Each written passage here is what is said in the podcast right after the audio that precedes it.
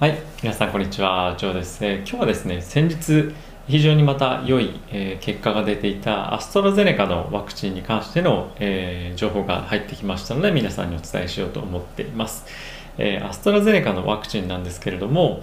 え平均でですね70%の有効性が認められたということのニュースが先日出てきたと思うんですが、え2つのですねタイプのテストをやっていました。で、え、まず1つ目はですねメインのテストとなってまして、え、2回接種を、え、するものというふうになっていました。でもう1つのはですね2回接種はするんですけれども、え最初の1回目のワクチンの接種は、え半分のサイズ。で2回目は通常のサイズという形で接種をしていました。で1つ目の、え、そのワクチンのルーティンワクチンの接種の方法なんですけれども、これがですね62%で2回目の、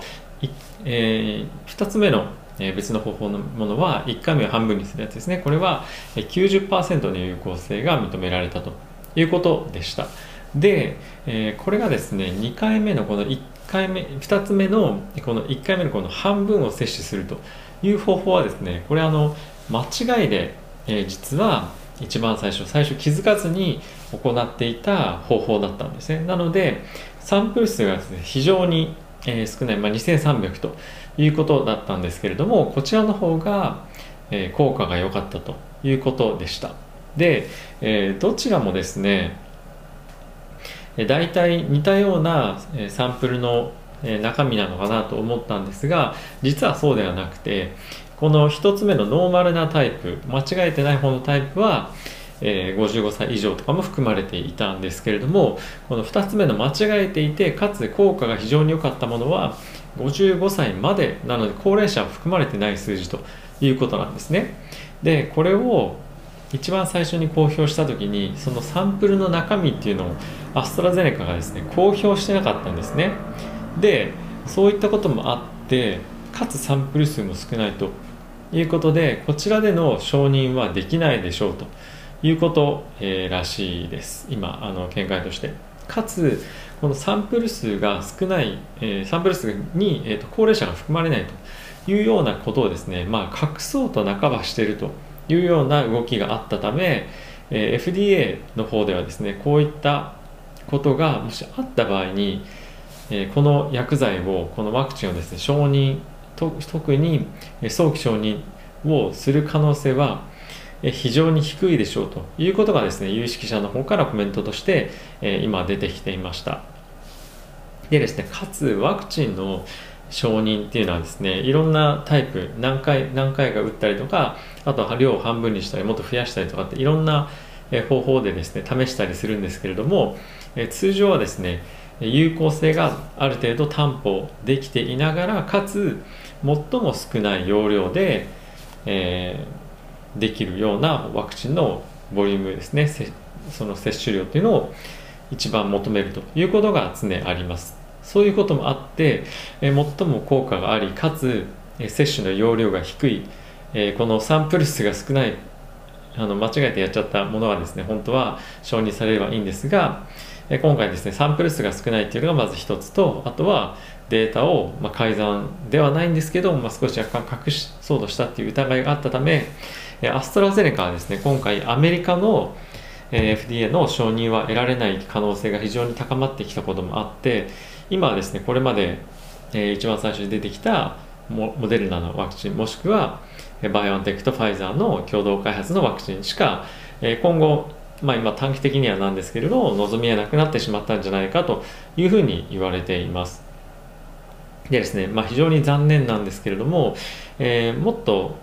まあ、なぜさらに残念かと思うかっていうと、まあ、有効性がどうこうとかっていう以前に今回のこのアストラゼネカのですねワクチンはこの最初のモデルナとバイオンテックファイザーのワクチンとはまた別のやり方で作られていて、えー、コストがですね非常に安いんですねでかつ、えー、これは最初の2つのワクチンと違って冷蔵庫での保存が効くと、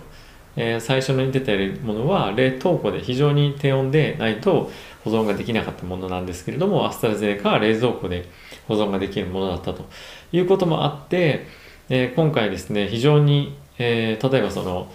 地域のあの地方の貧しい病院とか地域とかっていうのはそういったしっかりとした設備がないところが多いのでそういうところにはですねこのアストラゼネカのワクチンがかつ価格も安いということで非常に適しているものではあったんですがこれがですね使えなくなる可能性が非常に高いということでえー、まあ、非常に高いというか、まあ、そういう可能性があるんじゃないかというふうに言われていることで、えー、っとですね、このワクチンの、今後使われる速度ですとか、あとどれぐらいの人に対して供給がされるかっていうところに、ま不安が出てくるんじゃないかなと思っています。で、明日はですね、マーケットアメリカ開くので、えこういったニュースがですね、どれぐらいの影響があるのかどうかっていうのは非常に注目するところだなと思っています。で、えー、とはいえなんですが、こういったデータはですね、第三者の PR レビューっていうんですけども、まあ、別の学者さんに見てもらって、え効果が実際どうかっていうのもえ見てもらうんですね。ランセットという非常に有名なま論文を何ですか提出するようなサイトがあるんですけども、そこで数週間以内に結果が、PR レビューの結果が出るということなので、まあ、そういったところもですね、非常に今後の FDA の承認には重要にはなってくるんですが、まあ、鍵となるのは、やはりその FDA としてはこのデータを少しよく見せようとしたかどうかっていうののところをどう重く見るか。でプラスえこのサンプル数のまあ、少なさ、まあ、今後もう少し増やすのかどうかっていうのはちょっとまだ詳しくは出てないんですけどもそのサンプル数の少なさっていうのをどう見るか。でかつその2つの、え、ワクチン接種の方法でどっちを採用するのかっていうところも、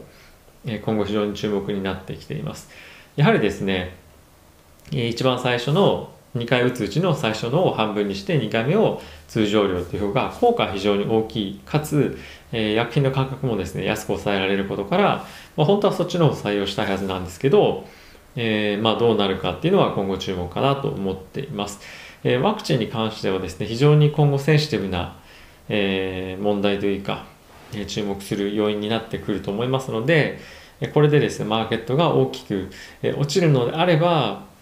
えまあ、不安感が非常に募って、えー、なんていうんですかね、まあ、なかなか今後も引き続き不安定な予想っていうのがマーケットで見られると思うんですが、まあ、そんなにマーケット動かないようであれば、えー、なんていうんですか、まあ、安心感、まだまだ大丈夫なのかな、まだ楽観視してるのかなっていうので、今後も継続してマーケット買っていっていいのかなっていうのは、えあると思います。逆にまあ落ちたら、買いなんじゃないっていうのもあるとは思うんですけれども、えー、まあ、その理由としてワクチンの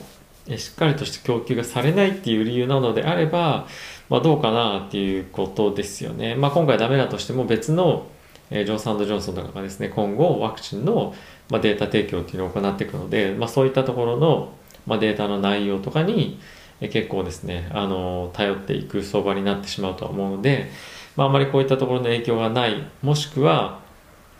えー、FDA もですね、こういったところに、まあ、その隠そうとしたかどうかっていうのはわざとかどうかっていうのは分かんないので、そこのあたりの調査とか、えー、聴取っていうのが今後は注目されると思っています。えー、今後もですね、またワクチンに関連してのニュースも引き続き皆さんにお伝えしていきたいと思いますので、えー、今後ともぜひ、えー、動画をご視聴よろしくお願いいたします。ということで、え、また次回の動画でお会いしましょう。さよなら。